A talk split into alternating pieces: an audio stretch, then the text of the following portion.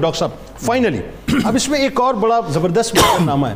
اور وہ ایسا ہے کہ میں جب اس کے بارے میں پڑھ رہا تھا تو دیکھیں، ایک تو یہ کہ سرکار علیہ السلام بذات خود تشریف فرمائے، امامت فرما رہے ہیں۔ ظاہر ہے وہ نورانی جس میں اتھر موجود ہیں۔ اب آپ جہاں گھوم جائیں گے، لوگوں کا قبلہ وہی ہے۔ وہ تو وہ تو جنبش ابرو مصطفیٰ صلی اللہ علیہ وسلم پہ چلنے والے لوگ ہیں نا۔ لیکن ایک ایک منظرنامہ اور ہے۔ وہ منظرنامہ یہ ہے کہ جس وقت نماز ختم ہو گئی تو صحابہ جب باہر نکلے، اس میں بنو اشل اور دیگر مطلب مساجد کی بات آتی ہے کہ جہاں جہاں سے وہ نکلے اور نمازیں ادا ہو رہی تھیں، تو اعلان کرتے ہوئے گئے کہ قبلہ تبدیل ہو گیا۔ کسی نے سوال نہیں کیا، یہاں اعلان ہوا، یہاں فوراً جو ہے قبلے مطلب جو ہے تبدیل کر دی۔ یہ ذرا بتائیں، یہ کیا کیفیات ہے جی بالکل۔ بجا فرمایا آپ نے وہ لوگ جو سرکار دو عالم صلی اللہ علیہ وسلم کے پیچھے نماز پڑھ رہے ہیں انہیں تو کسی آواز کی بھی ضرورت نہیں پڑی۔ بالکل ٹھیک۔ وہ تو آپ نے جیسا فرمایا کہ آقا کریم علیہ السلاۃ والسلام کو پھرتا دیکھا تو انہوں نے بھی اپنے رخ سرکار کے پیچھے پھیر لیے۔ آہا۔ جہاں تک باقی مساجد کا تعلق تھا تو یہاں سے نماز پڑھنے کے بعد جب لوگ گئے باہر کو اور انہیں کسی جگہ پر کسی مسجد میں یا کہیں پر نماز پڑھتے دیکھا تو انہوں نے کہا کہ ہم نے حضور نبی کریم علیہ السلام کے پیچھے نماز پڑھی ہے اور آپ نے اپنے چہرہ انور کو بیت المقدس سے خانہ کعبہ کی طرف پھیر دیا ہے۔ تو یہ ایک جو صحابی اور متقی فرد کی جو آواز تھی اس آواز کو ہی اللہ اور اس کے رسول کی آواز سمجھا اور دوران نماز انہوں نے اور دوران نماز کے اندر رخ کو پھیر دیا جسے ہم کہتے ہیں خبر واحد کی جو حجیت ہے۔ ہاں۔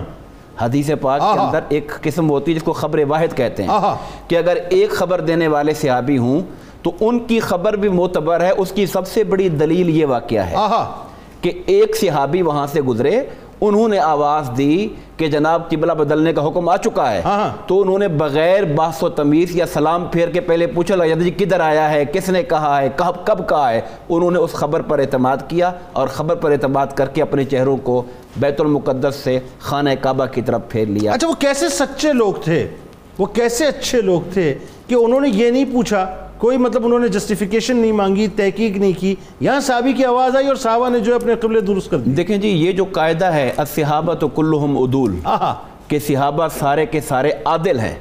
اور خاص طور پر حضور نبی کریم علیہ السلام سے روایت کرنے کے حوالے سے۔ ٹھیک ہے۔ جب صحابی کا بیان آ جائے تو اس پہ کوئی جرح نہیں ہوتی اس پہ کوئی بحث نہیں ہو سکتی۔ ٹھیک ہے۔ ان کا فرمان برحق ہوا کرتا ہے۔ سبحان اللہ۔ وہ جو اللہ نے فرمایا یا ایھا الذین آمنوا ان جاکم فاسقم بنبأ فتبینوا اگر کوئی فاسق بات کرے گا تو چھان بین کریں گے۔ ٹھیک ہے۔ لیکن اگر میرے آقا کا صحابی بات کرے گا تو یہ اس کے عادل ہونے کی دلیل ہوگی اس کے اوپر کوئی کلام نہیں کیا سبحان ایک بات اور بتائیے آخر میں جو بہت ضروری ہے کہ یہ تو اعلان ہو گیا۔